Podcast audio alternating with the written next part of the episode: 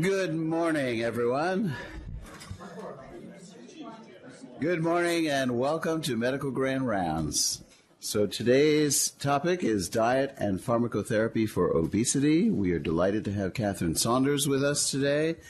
And to introduce her, uh, uh, we have one of our own, John Batsis. John is an associate professor of medicine.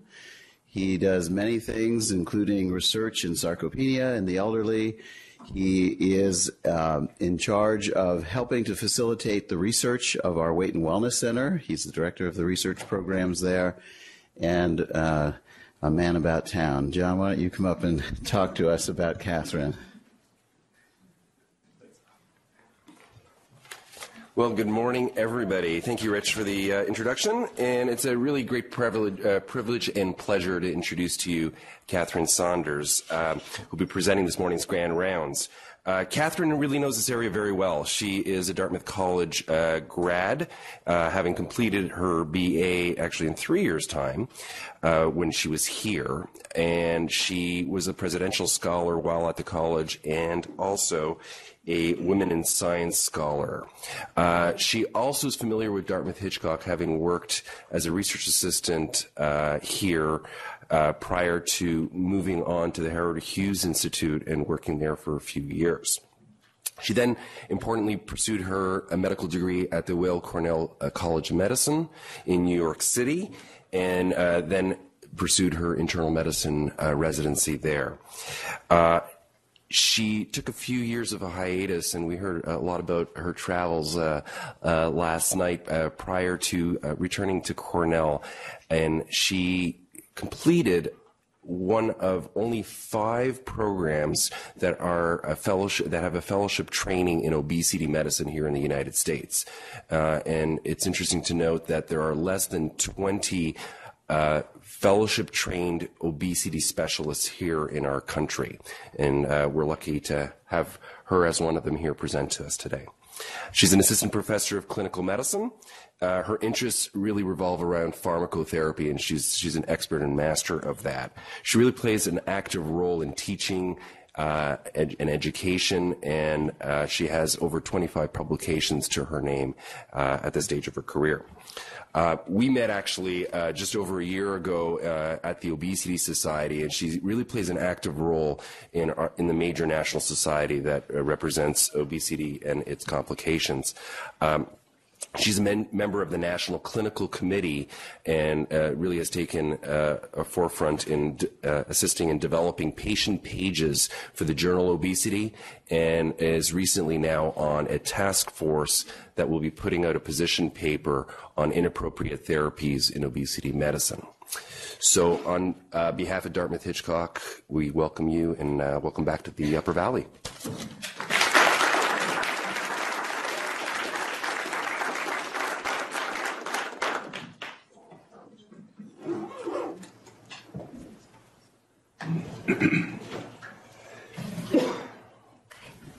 Thank you very much for the introduction, John. Thank you for having me here today. Thank you, Rich.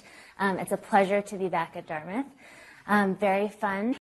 My old stopping ground. Nice to see Lee Witters from my Bio 2 class and some of his students today. So thank you for joining us. Um, I'm going to be talking to you today about um, Weight Management 101. Um, uh, my title is Diet and Pharmacotherapy for Obesity. I have no disclosures, and I'll be talking about off-label use of metformin.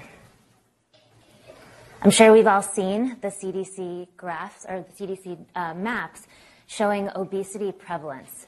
This one came out in the last few weeks, and what's really striking about this uh, latest version is that we now have not a single state where there's less than 20% prevalence of obesity. So we've really passed a new threshold.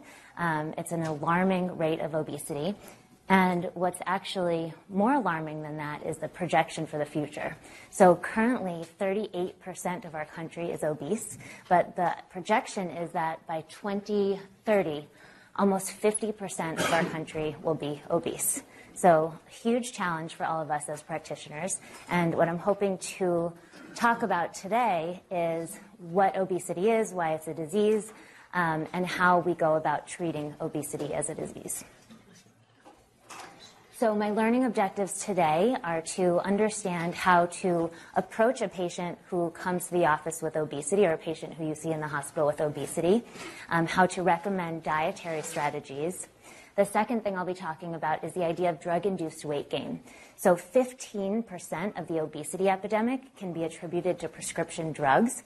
Um, these are medications that we're prescribing to our patients, medications that they're buying over the counter. But 15%, that's a huge, huge number um, of, of, obesity that is potentially uh, avoidable.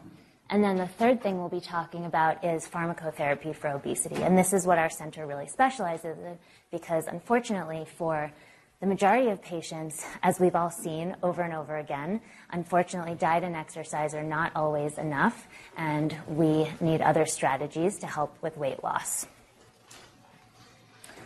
So, my patient Allison came to see me as an initial visit about a year ago. She is a 54 year old woman with uh, class 2 obesity. She had a very, very long history of struggling with her weight, doing many, many different things to try to lose weight. She had tried intragastric balloons, she had tried an inpatient program, medications, she did Weight Watchers many, many times, was able to always lose a good amount of weight, 30, 40 pounds, but each time she regained all the weight that she had lost. So she initially, she ultimately underwent a Roux-en-Y gastric bypass in 2000 at the time she did the bypass, her weight was almost 300 pounds. The average weight loss for a Roux-en-Y gastric bypass is about 33%, so a third of somebody's body weight. She did tremendously well. She lost about 50% of her body weight. She got down to a weight of 150 pounds over a year, which is the normal projection. Um, but then over the next several years, she got married, had kids, stopped focusing on diet so much and regained a significant amount of her weight. So when I saw her last year, she was 207 pounds, uh, BMI category uh, class 2 obesity. So here is the beginning of her weight graph, and I'll continue to add on to this um, throughout the course of the next hour. Um, this x-axis is not to scale because these are just the data points that I have, but you can see her high weight, her low weight, and then the weight where she came to see me in the office last year. In terms of her past medical history, she was very emotional when I first met her because she had really been ignoring her weight, ignoring her, her medical um, condition for many years before I saw her, but had recently seen her primary care doctor who diagnosed her with um, new onset or new onset to her diabetes with a hemoglobin A1C of 8.5. She was hesitant to use too much medication, so she was on a very low dose of metformin. She also had hypertension and was on atenolol, which you may say is not an appropriate choice for her diabetes. We would want her to be on an ACE inhibitor more likely, um, but that's what she was on when I met her. Um, and then for depression, she had been started on Paxil several years before. So an example of some drug induced weight gain. She had gained tremendously on the Paxil, but she hadn't really connected that the medication was uh, contributing to her weight. Uh, other medical problems were irritable bowel syndrome and kidney stones. So, in the few months before I saw her, while she was waiting to come in and see me, she started to change her diet. She cut out fast food, she cut out sugary drinks, she was able to lose a few pounds, but then she uh, reached the phenomenon of the weight plateau, which we'll talk about a little bit. I'm sure everybody here is familiar with patients starting to lose weight or starting to lose weight yourself, reaching a point where you know you get more hungry and cannot lose any further weight. So she reached a weight plateau relatively quickly um, and was describing significant hunger and cravings. I wish I had an hour this morning to talk about why obesity is a disease and the physiologic processes that go into um, our body's significant defense of our high body weight. Um, I unfortunately don't have enough time to get into all of that, but I'll use this study as an example of, of our body's uh, really defense mechanisms against starvation and why that leads to our regaining weight when we start to lose weight. So this was a study that was published in the New England Journal of Medicine in 2011. They took 50 participants and enrolled them in a 10-week weight loss program. At the end of the 10 weeks, the average weight loss was 14%, and they took a look at the hormones that were involved in obesity. So leptin is something I'm sure most people have heard of. It's one of the hormones that signals back to the brain, telling the brain how full we are, our level of satiety, how much fat we're storing. So what happens is when these patients lost 14% of their body weight, their leptin levels reduced disproportionately. So they lost 14% of their body weight, but leptin level went down by 65%. And the reason why this disproportionate reduction is so important is that the brain then gets the signal that the body is 65% weight reduced when it's really only 14% weight reduced. So what that means is the body thinks it's starving. The brain kicks in to make people more hungry, uh, make people think more about food. Um, other physiologic things happen in the body where the metabolic rate slows down. So when you do the same exercise at a high weight as a low weight, you burn fewer calories at a lower weight. And basically, the body does everything it can to hold on to every calorie. So this is why we have the phenomenon of the weight plateau and why so many patients lose weight to just regain the weight pretty soon after that. So what do we do about obesity? The cornerstone of everything we do is diet, exercise, and behavioral modification. We'll talk a lot today about diet and behavioral modification. Unfortunately, I don't have time to talk about exercise, but it is a very important component of everything that we do. Um, and then, as I mentioned, unfortunately, this is not enough for most of our patients. So we ultimately use medications, devices, and or surgery to help patients lose weight and keep the weight off. Um, we will talk today about medications. Again, I don't have time to get into devices and surgery, but those are important components as well. So, in terms of Allison's diet, we spend a lot of time with patients talking to them about the details of what they're eating. It doesn't look so bad when you first look at it, but let's go over the details. So, for breakfast, she was eating oatmeal or Cheerios. For lunch, a sandwich or pizza. For dinner, pasta uh, or chicken with vegetables and rice. She was having some fruit and cheese and crackers as snacks. And then for drinks, some sugary drinks, so some sugar in her coffee, green juice, and 10 beers a week. What you'll notice here is that she's eating a lot of carbohydrates. So her diet could be a lot worse. She was, you know, not eating any fast food. Um, she had cut out soda, but still eating a lot of carbohydrates, which for her, as someone who has significant insulin resistance, uh, was not a, a good thing to be doing. So Question one, and I'll need some audience involvement here with a show of hands. Um, question one Which of the following dietary strategies are more likely to help Allison curb her hunger and or lead to weight loss? I'll read all the answers and then I'll ask you guys what you think.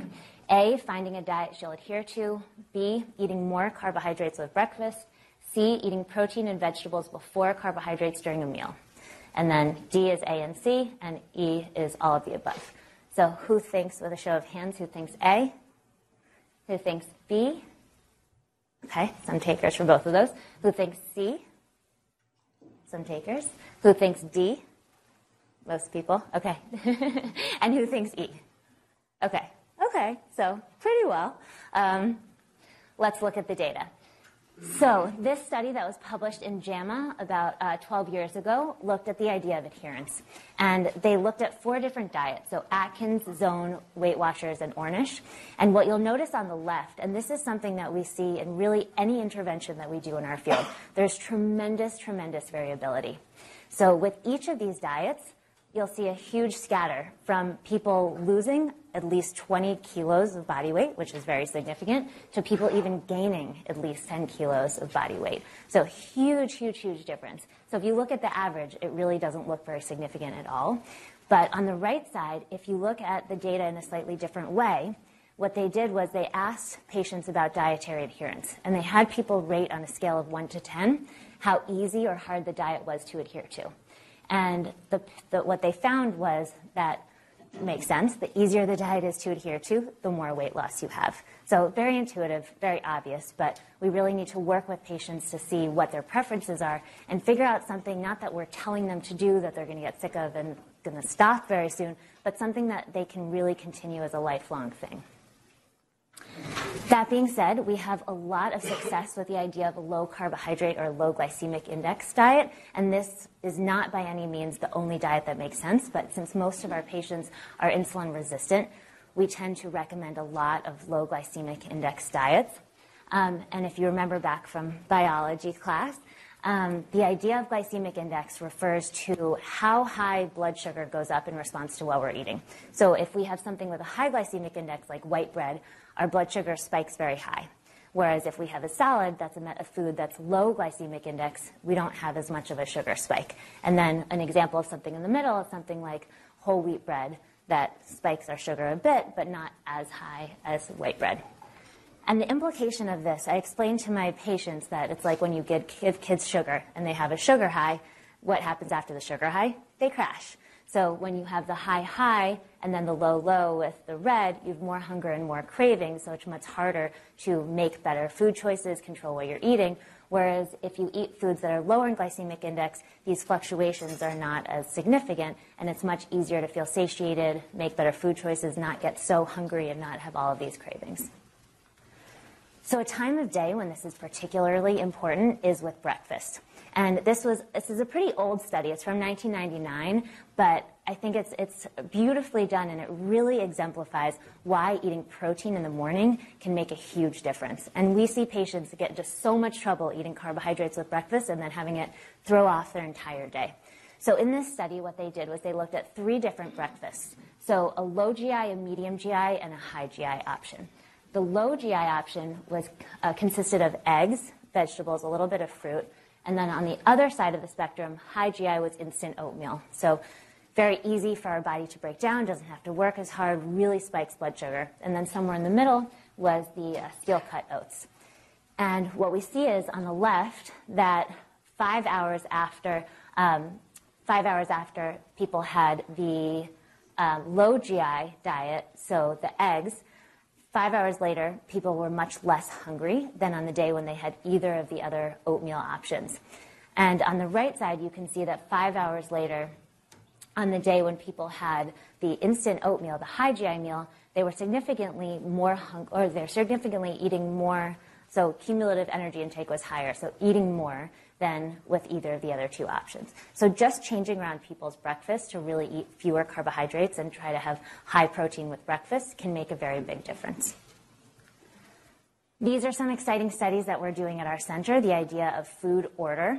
Um, we've done a series of these studies now where we have the same group of people come in on two different days and eat the exact same meal, but in opposite order, to take a look at the effect of the order of the food on blood sugar and satiety and eating subsequently. And what we did in this first iteration of the study was we had the people come in the first day and have bread and orange juice first, so carbohydrates first, and then 15 minutes later, chicken and vegetables. On the other day, they started with chicken and vegetables first, 15 minutes later, they had bread. And this really exemplifies what happens at restaurants because restaurants with the bread basket know exactly what they're doing, trying to get us to eat more throughout the whole meal. So option one is bread basket at the restaurant. Option two is taking the bread, putting it on the side, eating everything else first, and then having your bread at the end of the meal if you still want it. But in this study, we actually did make people finish everything, so it was a fair comparison. Even if they weren't hungry anymore, they still had to eat it all. um, so what we saw was um, we looked at their blood sugar for two hours after um, they ate. And in this first study, we unfortunately didn't go out for three hours. We didn't know what we would end up seeing. So in subsequent studies, we did go out for three hours. But here, what we see is that after an hour, on the day when they had the carbohydrates first, blood sugar went up almost twice as high as on the day when they had the carbohydrates last. So pretty significant difference considering that it's the exact same meal, just eaten in a different order. Um, and what we did see in the su- subsequent study is that the lines do cross. Um, and I didn't include this data because it's a lot of information, but in the subsequent study, we actually did a sandwich as well. And as you would expect, eating everything at the same time was somewhere in the middle. So that's, that's kind of the halfway point. so better to have a sandwich, but better to just not have the bread or have it at the end of the meal. So what we explain to patients is that, you know, this is a way of if you still want to have carbohydrates, have carbohydrates. Just have them at the end of the meal so you can kind of hide them from your body. So now looking back at this question, it's pretty clear. Um, we don't want more carbohydrates with breakfast, so B is wrong. Um, and A, uh, the idea of adherence, and C, this food order makes sense, and the answer is A and C. So, in terms of what I told Allison, we talked about changing around her breakfast to have more high protein options. For lunch and dinner and for snacks, she was uh, following the food order, and we cut out some of her sugary drinks and cut down her alcohol a little bit. So let's move on to the next topic, the idea of drug-induced weight gain. And again, this is something that we spend a significant amount of time with our patients talking about because this is something that's really uh, uh, avoidable.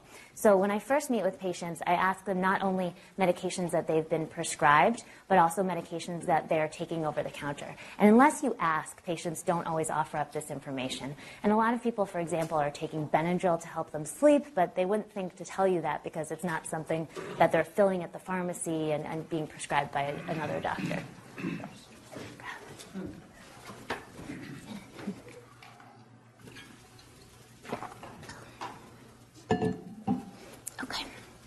So, um, the idea of recognizing medications that are problematic for weight and switching out these medications if possible for medications that are more weight neutral. And if there are alternatives in the same class that have the same benefit but can actually be weight losing medications, that's something that can be um, a great strategy to help patients lose weight.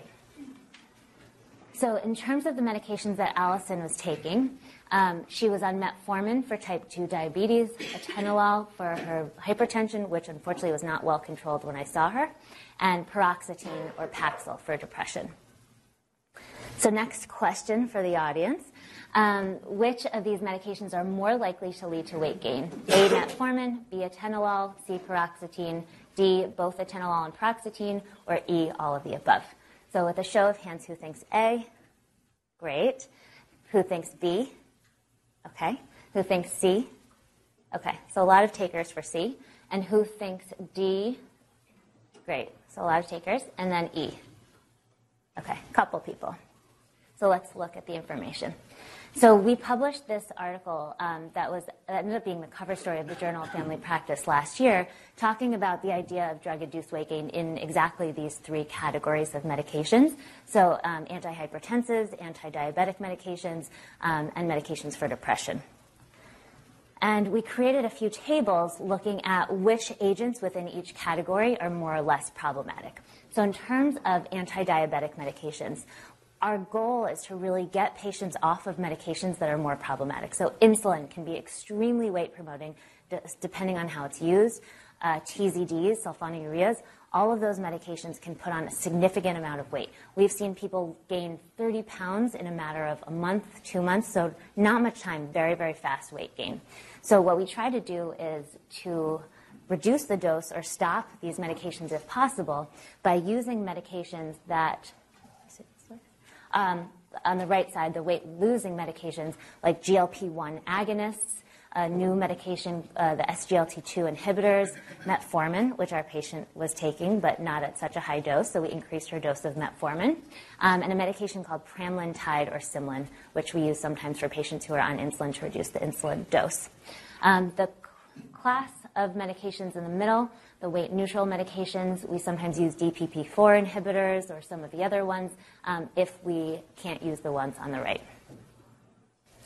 In terms of antihypertensive medications, so she was on atenolol, which for diabetes wasn't a great choice anyway. Um, so ideally, we like to switch people off of beta blockers or alpha blockers, which can be problematic for weight, and onto medications like ACE inhibitors, ARBs, um, even CCBs, and um, uh, thiazides can be, can be better for weight.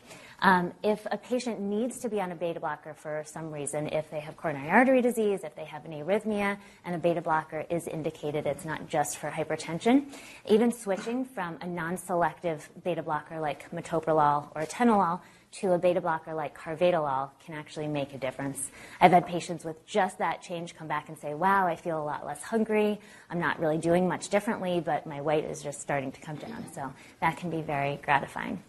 Um, and then finally, antidepressants, as everybody knows, are huge, huge, huge offenders in terms of weight gain. So pretty much almost all of the antidepressants can be very problematic. We've seen patients gain as much as 100 pounds in a matter of a month, two months, three months on Abilify and medications like that. Uh, the medication that our patient was taking, Paxil, is one of the worst or probably the worst SSRI. So switching her from a medication like Paxil to something more weight neutral um, was a good intervention. Um, so the two medications, the two SSRIs that are thought to be more weight neutral are fluoxetine or Prozac. um, and Zoloft or sertraline. So the short-term data actually for these medications shows that sometimes they're actually even associated with weight loss. More long-term, they can be associated with a little bit of weight gain, but usually not as much as many of the other options. Um, and then finally, on the right, our favorite antidepressant when we can use it is uh, bupropion or Wellbutrin. And this is the only antidepressant that has been consistently associated with weight loss. So when it's appropriate for a patient's depression, we try to use it when we can. It's not always appropriate. People have very, very different forms of depression. For some patients who have depression along with anxiety, sometimes bupropion can be a little bit too activating. So it really depends on the individual patient, but we use this when we can. So looking back at her medications, the answer is both atenolol and paroxetine. Um, so I did end up switching her from atenolol to lisinopril, um, and we switched her from paroxetine to fluoxetine. You may ask why I didn't switch her from paroxetine to bupropion. The reason was that when I first met her, her blood pressure was pretty high in the office, not well controlled. So I wanted to wait until we got her blood pressure under better control. In addition to optimizing a patient's medication regimen, we spend a lot of time talking about the idea of self monitoring. Um, so, having patients weigh themselves once a week, if they're losing, wonderful, it can be very motivating. If they're not, then it's a way of picking things up quickly instead of having them just you know, slowly gain 30 pounds and not realize what's happening over time. So this is an intervention that I tell patients for the rest of their lives, it's such a good idea to just be diligent about it and weigh themselves once a week. Um, the data actually shows that the more the better, up to once a day. So if patients want to do once a day, that's, that's fine. Um, but once or twice a week usually is pretty sufficient. Um, food log, most patients find it to be extremely annoying. I'm sure anyone in the room who's tried to do this finds it very, very tedious. Um, but it gives patients very good feedback, especially people who aren't as familiar with the macronutrient composition of what they're eating, just put it, you know, spending a couple days doing a free app like MyFitnessPal or Lose It, putting in different foods that they're normally eating, seeing how many carbohydrates, how much protein, uh, things like that are in different food can be really, really eye-opening. So both of these two things, the, the weekly weights and food log, I really try to have most of my patients um, follow. Dietitian, if patients are willing, we have all of our patients meet with a dietitian on a regular basis. Um, and then finally, we sign up all of our patients for the idea of re- remote monitoring. And I think this actually was the, the chart from, from this patient, Allison.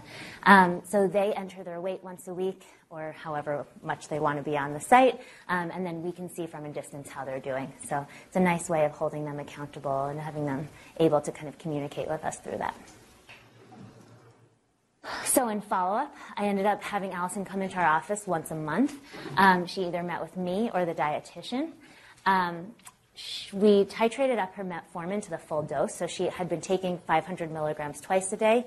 We increased her to 1,000 milligrams twice a day slowly, so her stomach was able to tolerate it. Um, we weaned her off lisinopril. So as she lost weight, her blood pressure came down, which was very exciting. So that's actually another important point. As patients lose weight, a few things that we need to keep a close eye on are, are TSH. So sometimes we need to adjust the dose of Synthroid as patients lose weight, especially if they're losing quickly. And the second um, is blood pressure. Um, I tell patients to look out for orthostatic hypotension, especially if their blood pressure is well controlled. Her blood pressure was very high when I saw her, so we watched it come down nicely and were able to wean her off lisinopril.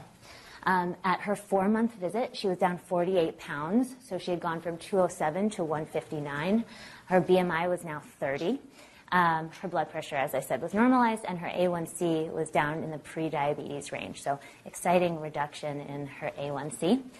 But she reached another weight plateau, which is inevitable. Her body kind of fighting back and pushing up against um, her best efforts to push down on her weight. So let's take a look at her weight graph. You can see where we added the metformin and talked about diet and exercise during the initial visit, and then these were the this was her weight loss here, and then when I saw her in February, she had been at a weight plateau for about three weeks. So, next topic is the idea of using medication. And we don't use medication until we have to get there. So, I always, always, always start with the idea of diet, exercise, lifestyle intervention, optimizing a medication regimen, so reducing the idea of drug induced weight gain. We do end up starting medication for most of our patients because by the time they come and see us, they're really frustrated. They've tried absolutely everything. So um, we do use medications somewhat early in the course of um, when we see patients. So anti-obesity medications are FDA approved for patients with a BMI of 30 or above, so class 1 obesity or above, um, as well as patients who are overweight, so a BMI of 27 or above with weight-related comorbidities, including hypertension, diabetes, hyperlipidemia, and sleep apnea. The uh, six medications that are FDA approved for weight are the ones listed here. So phentermine has been around for a long time. There are several brand names for phentermine. Orlistat is actually a medication I'm not going to talk about today just because we really rarely ever use it.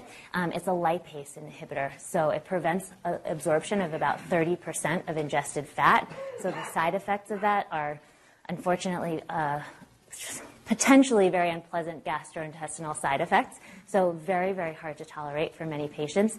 The one time that we actually use Orlistat, or one of the only times, unless patients want to try it, that's fine, um, is when patients are losing weight, often people can get very constipated.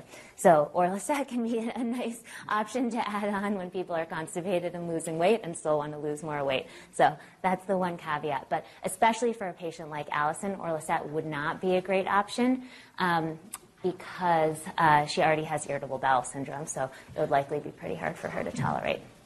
The four medications that have been FDA approved in the last five years are the remainder here. So phentermine topiramate, also known as Qsymia, lorcaserin, also known as Belviq, naltrexone bupropion, also known as Contrave, and finally liraglutide, um, the high dose of liraglutide, 3 milligrams. Um, brand name is Saxenda.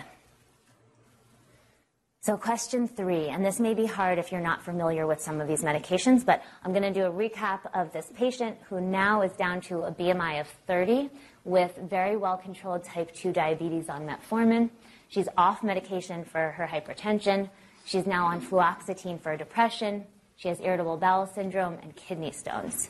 So which of these four medications would be the best option if you wanted to start a medication for this patient? So A is lorcaserin or Belviq. B, liraglutide Saxenda, C, orlistat Alli Xenical, and D, phentermine topiramate combination, known as Qsymia. So let's take a look and we'll come back. Actually, let's have people vote. So, A, who thinks lorcaserin would be a good option for her? Not too many takers. People may not be as familiar with lorcaserin as some of the other ones. Um, B, liraglutide or Saxenda. Couple takers. Okay. Um, C, orlistat. I don't think anyone's going to raise their hand because I just told you that we really don't use it, especially for irritable bowel syndrome. So I'm glad nobody raised their hand. And D, phentermine topiramate or Qsymia. So a couple people. Okay, good. So let's start with metformin. This is not an FDA approved anti obesity medication, but I'm mentioning it because we really use metformin as one of our first line medications, especially in somebody like Allison who has significant insulin resistance. Um, we find that patients feel less hungry, they feel full faster on metformin. It works in a variety of metabolic ways to level out blood sugar. Um, you can see here on the left, this is uh, data from the DPP trial showing that at 10 years after patients initiated metformin, um, the weight loss from metformin was durable um, and it was related to adherence. And then on the right, this is from a meta-analysis looking at a series of studies, all um, looking at metformin among patients without diabetes. So metformin to prevent diabetes, um, and it showed that it was favorable for weight loss. So we are very excited about metformin, especially because now there are all of these new studies going on, or one major new study right now, I think at Albert Einstein at Penn, looking at longevity with metformin. So it's going to take a little while for us to see the results of that study, but um, we're excited about the anti-cancer properties and the potential benefit with other conditions as well. So the oldest medication is phentermine. Phentermine has been around since the late 50s. When it was initially approved, it was only approved for short-term use, so for only three months. We see a lot of patients who come to our practice who've seen primary care doctors or other um, practitioners who've agreed to give them phentermine or wanted to give them phentermine, but were really following the label. And they did well, lost weight for three months, but then it was stopped because it's only FDA approved for three months, and then the patients would regain most of their weight. So we do use phentermine. Um, it's off-label use technically for longer periods of time because it is FDA approved in combination with topiramate for longer periods. So we're comfortable doing this, but again, um, this is off-label use. Um, so phentermine is a adrenergic agonist. It's a Schedule 4 controlled substance.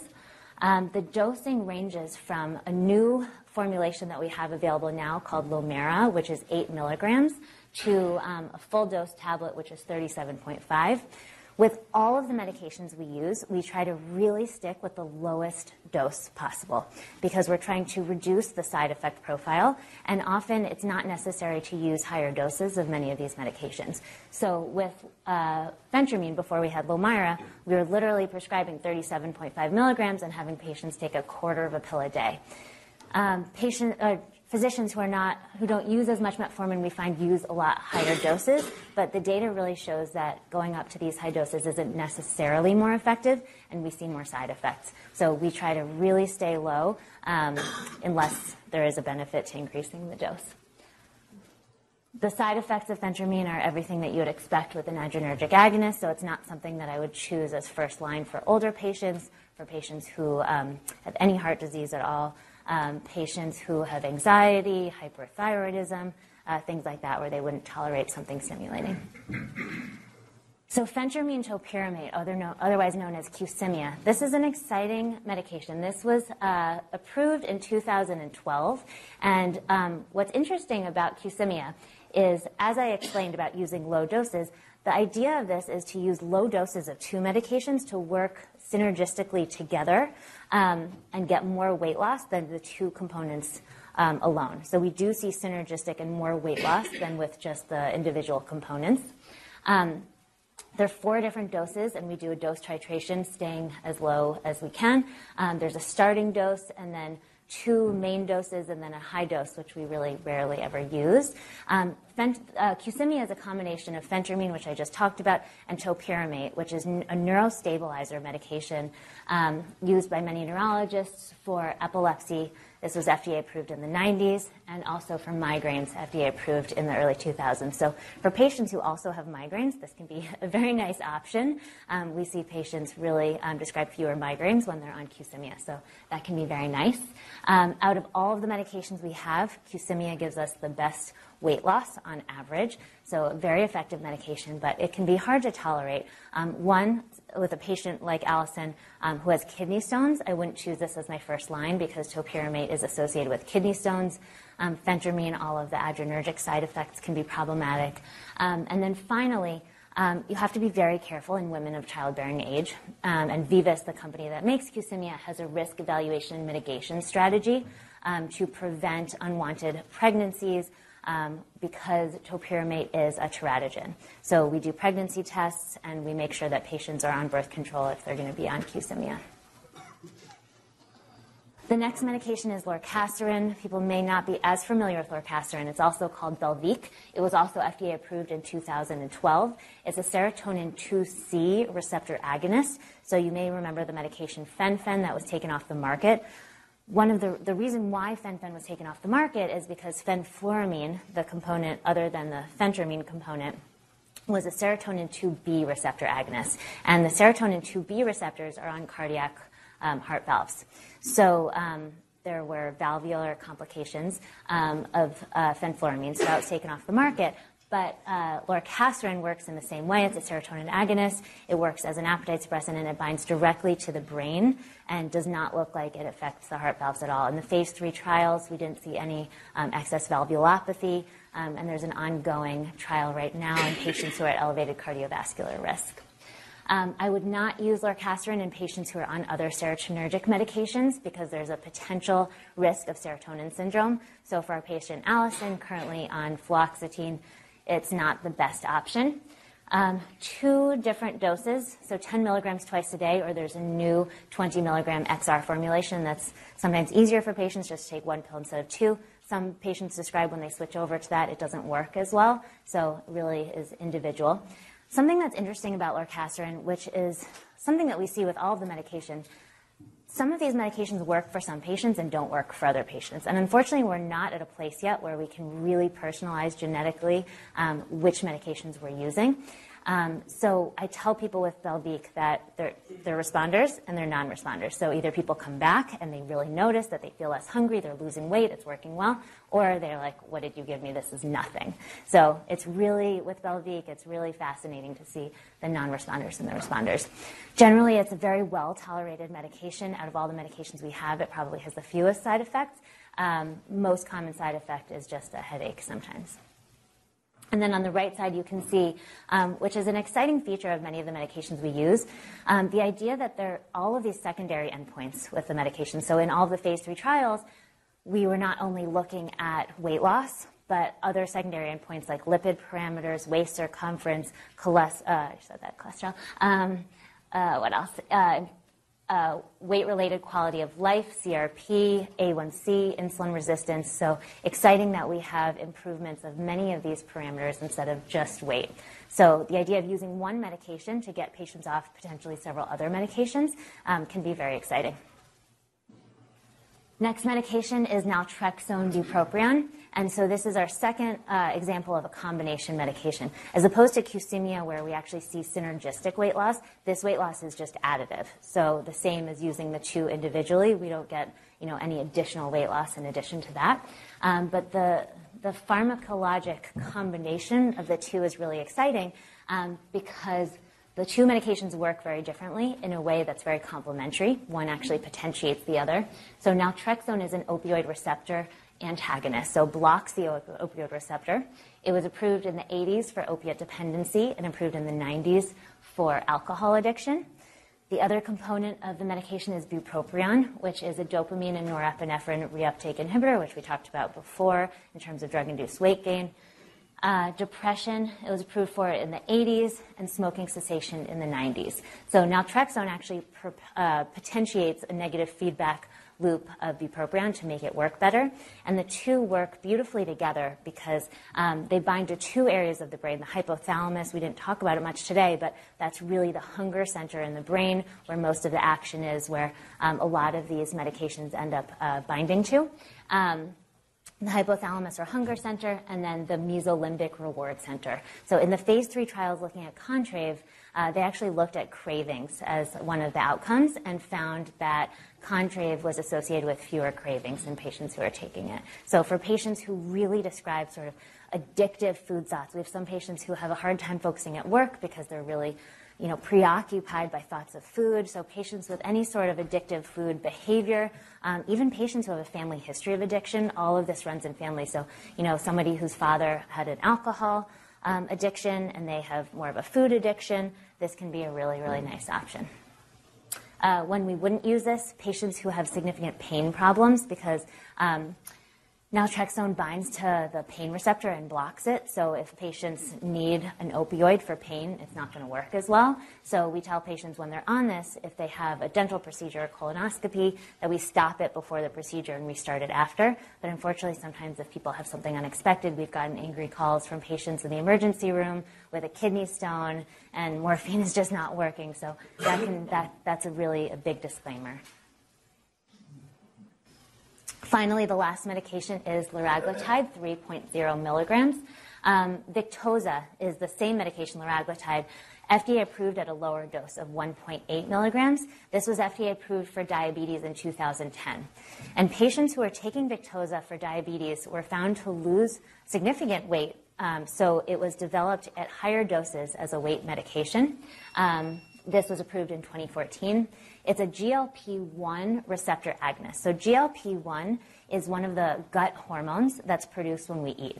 It's also one of the gut hormones that is increased after bariatric surgery. So one of the reasons why bariatric surgery works for weight loss significantly in the first year because GLP-1 goes up.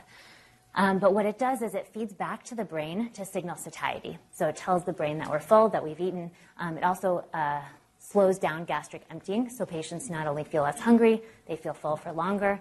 Um, it also acts on many other different um, organs. Um, very exciting news in this field that one of um, our own doctors here was involved in is the LEADER trial that was published a few years ago. So Dartmouth was a site for the LEADER trial, um, and it showed cardiovascular risk reduction in patients with diabetes who are taking liraglutide. So as of August 25th, um, that's an additional FDA indication for Victoza. So we're excited about using these medications in our patients with diabetes who um, are at cardiovascular risk. The doses range from 0.6 to 3 milligrams. Uh, when doctors are not familiar with um, the best way to use the medications, often we hear stories of patients being started on Saxenda, following the rules, going up by 0.6 milligrams once a week, and getting to 3 milligrams, feeling very, very sick, and then feeling like it didn't work and stopping the medication. It can be very, very hard to tolerate at first um, if, if it's titrated up too quickly. So we go very, very slowly and stay at the lowest dose necessary. So just as an overview, um, phentermine has been around for the longest. It is very inexpensive. It's generic. We see a lot of weight loss, but it can be a difficult side effect profile. Um, the combination of Qsymia, we do get the most weight loss of the other medications, um, but it also can be very expensive. Sometimes what we'll do when it's not covered is to prescribe the two medications separately. Um, or Belviq also can be expensive, and unfortunately, we have no generic that we can use at this point. Um, very good side effect profile, really just headache most of the time. Um, Orlistat don't really use because of the GI side effects. Contrave, um, great for food addictive personalities, good weight loss. Um, but the side effect profile can be difficult and also can be expensive, so we do sometimes use the components separately. And then finally, Saxenda.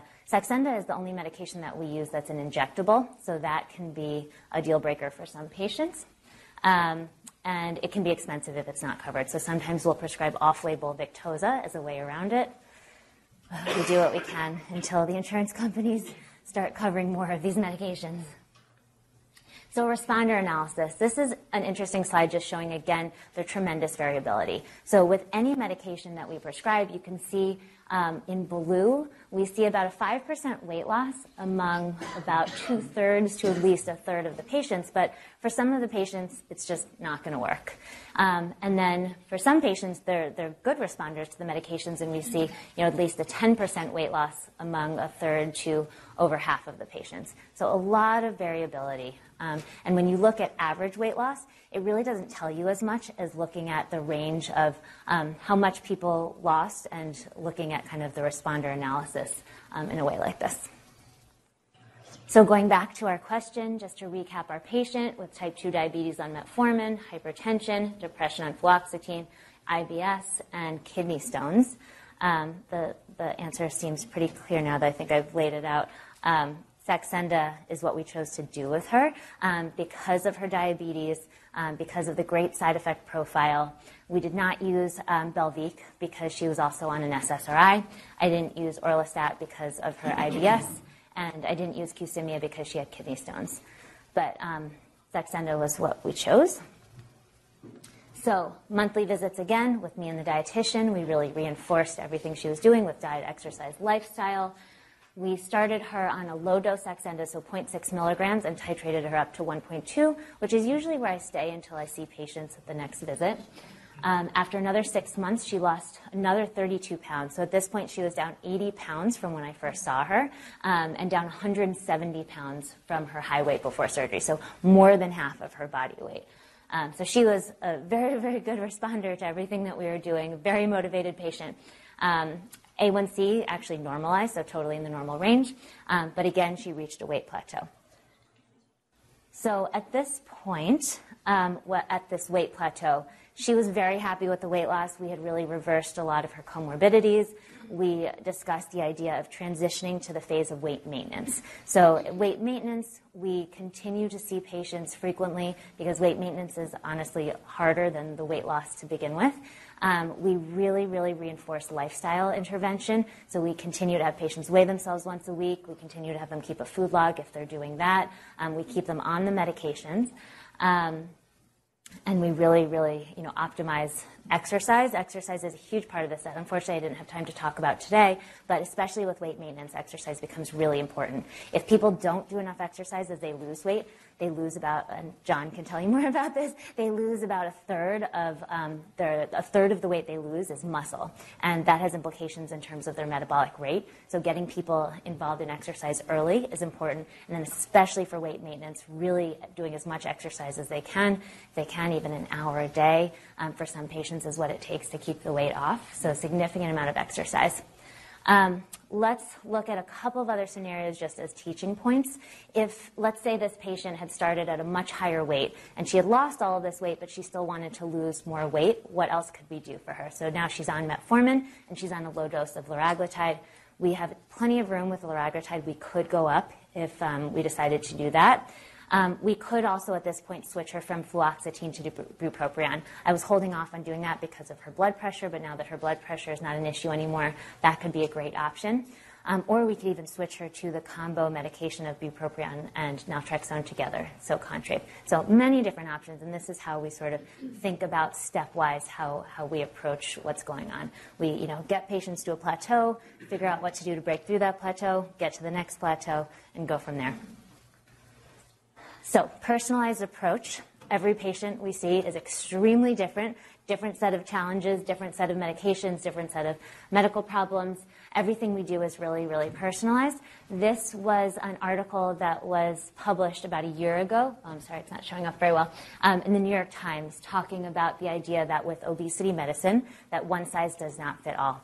The patient on the top right, and I can tell you this is not a HIPAA violation because it's published in the New York Times. Um, was one of our patients, or it still is one of our patients. Um, he's the general manager of Zabar's, um, which, if you've been to New York, you'll know that it's a high-end food store. So this patient came to us about a year ago, and he said, "Look, you know, for work, I'm around food all the time. I eat all the time. I like eating. I'm really not going to change my diet very much. I can't change my diet very much, but." His BMI was over 40, and he needed to lose weight. He was very unhealthy. Um, he thought that bariatric surgery was his only option. So what we did was we worked with him a little bit on diet to see what he would be willing to change around. Um, but we switched his medications. He was on a TZD for diabetes, and we got him off the TZD onto an SGLT2 inhibitor. We also started the medication Contrave, and he's now lost over 80 pounds just with changing around his medications and not even changing his diet as much as he should and as much as all of our patients should be. But he's done beautifully and avoided surgery with just the idea of changing around his medication. So very exciting case. So, in conclusion, for all patients who you see with obesity or overweight with weight related comorbidities, always, always, always go over the idea of diet, exercise, and behavioral change. But unfortunately, it's really important to recognize that for the majority of patients, this is not always enough. And a lot of patients have been blamed by doctors over the years. There's a lot of weight bias. Um, a lot of patients who don't understand that obesity is a disease, they've really given up. They've tried everything, it hasn't worked. So, explaining to patients why this always is not enough and um, why obesity is a disease and um, what's going on physiologically that's really um, fighting their best efforts to lose weight can really help patients feel a lot better. So, I spent a lot of time during my first visit really educating patients and explaining what's going on. Um, spending a lot of time with patients looking at their medication list, you know, again, asking patients um, everything they're putting in their mouth. So not just what's prescribed, but medications that they're buying over the counter. As I mentioned before, Benadryl can be a huge offender. We have a lot of patients, especially who do shift work and take Benadryl to help them sleep. Benadryl can cause a ton, a ton of weight gain. So getting people off Benadryl onto something like melatonin, which is more weight neutral, that can be a huge in- intervention in and of itself. Um, and then finally, considering the use of pharmacotherapy, devices, and or surgery when all of the above is not enough. So thank you very much, and I'm happy to take questions.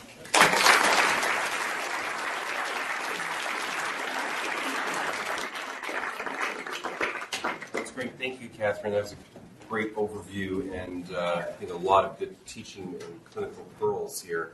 Uh, welcome any questions from the audience. Yes. That was a really nice review. I'm just curious Thank about you. the maintenance phase. What's the longest you've seen somebody on medications, and do you think there's much practicality in trying to get people off medications if they've been successful? Yeah, so that, that's a fabulous question, and I think every single patient or most patients who I start on medication say, do I have to take this forever? Or how long is this going to be? Um, so Lou Aronne, who runs our practice, has been doing this for 30 years. And he has some patients who he helped lose weight in the first year of seeing them, and they keep coming back, even if it's only every six months, every year. But he's had patients on medications for 30 years. Um, unfortunately, as I discussed, the idea of weight maintenance is much, much, much harder than the weight loss to begin with. And because obesity is a chronic disease, I explain to patients that, you know, if they're on a medication that's helping them keep their weight down, it's the same thing as like stopping an antihypertensive. Their blood pressure is going to go back up, or stopping a statin, their cholesterol is going to go back up. So what I usually do is I get patients to a weight where their comorbidities are improved, they're feeling better. Um, and then we see kind of if we, we watch them very closely. So have them weigh themselves all the time, keep a food log, come in more frequently, um, and peel back and see what we can do in terms of reducing the dose. And if we reduce the dose or stop a medication, their weight goes up a little bit, but not a lot, then it's sort of a risk benefit. There was actually a study that was done um, with phentermine in the 60s, so a really long time ago, but it showed that phentermine used every other day as opposed to used every day um, was just as effective. So sometimes you, being really creative and doing something every other day or changing around the way we use medications. Um, but yeah, it's a, it's, a, it's a, great question. It's a risk benefit. Yes. Um, from outpatient primary care perspective, um, as the insurance companies become more intrusive in their uh, prior authorization. Yes. Um, suggestions, how do you deal with it? How do you suggest we deal with it? That's a great question. Um, we are fortunate in our office, this is all we do. So our medical techs um, are very good at um, doing the prior authorizations. We write a lot of letters to the insurance companies um, explaining why what we, we think a certain medication is clinically indicated, um, sometimes sending them a journal article explaining this. Unfortunately, for now, um, a lot of insurance companies just won't cover a lot of the medications because they're not recognizing obesity as a disease. So we finagle whatever we can. We use, you know, uh, we use a lot of metformin, which is very expensive. Um, for Qsymia, we use separate phentermine and Topamax. For Contrave, we use separate uh, naltrexone and bupropion. Um, as I mentioned, for Saxenda, we use a lot of Victoza. Um, so we just we do what we can. It's hard. It's really frustrating. Great, Rich. Yes. An oft debated and asked question is about the value of eating breakfast. Yes. And I know that there was a study that took people who ate breakfast or not and randomized them and switched them over mm-hmm. and showed that it didn't really have much of an effect. But what's yes. your thought? Yes. What do you recommend about breakfast? That's a, that's a great question. I, I love talking about breakfast. I eat breakfast every day, but I think, you know, as with everything in this entire field, everybody is so different. And for some people, when they eat breakfast, they say they get more hungry. When some people eat breakfast, they get less hungry. And even if they're having a high protein breakfast, they still say they get more hungry. I don't know exactly how to explain that. So I really go, I really listen to what they're telling me. And if they're the kind of person who, you know, does not eat breakfast and thinks that that's helpful, then I'm not going to force them to eat breakfast. And I'll say maybe the first meal of the day, treat that like your breakfast and try to make that high in protein and no carbs. Um, there's also the idea of intermittent fasting, um, which we don't always suggest. The idea of intermittent fasting is what we do sometimes is take two days a week where they have, you know, a thousand calories and then that, that makes it so that they can be a little bit more liberal on the other days. Or something that's akin to not having breakfast is the idea some people have all of their calories between, let's say, noon and 6 p.m. They don't let themselves eat between 6 p.m. and then noon the next day. And for some people, that works. So it's really, it's trial and error. And I think the reason why we're seeing all this conflicting data with all these studies is because everyone's physiology is really different. And I think there's no, there's no right answer. So I think it's really, it's important to listen to patients and not tell everybody to do the same thing because that's, that's not going to work.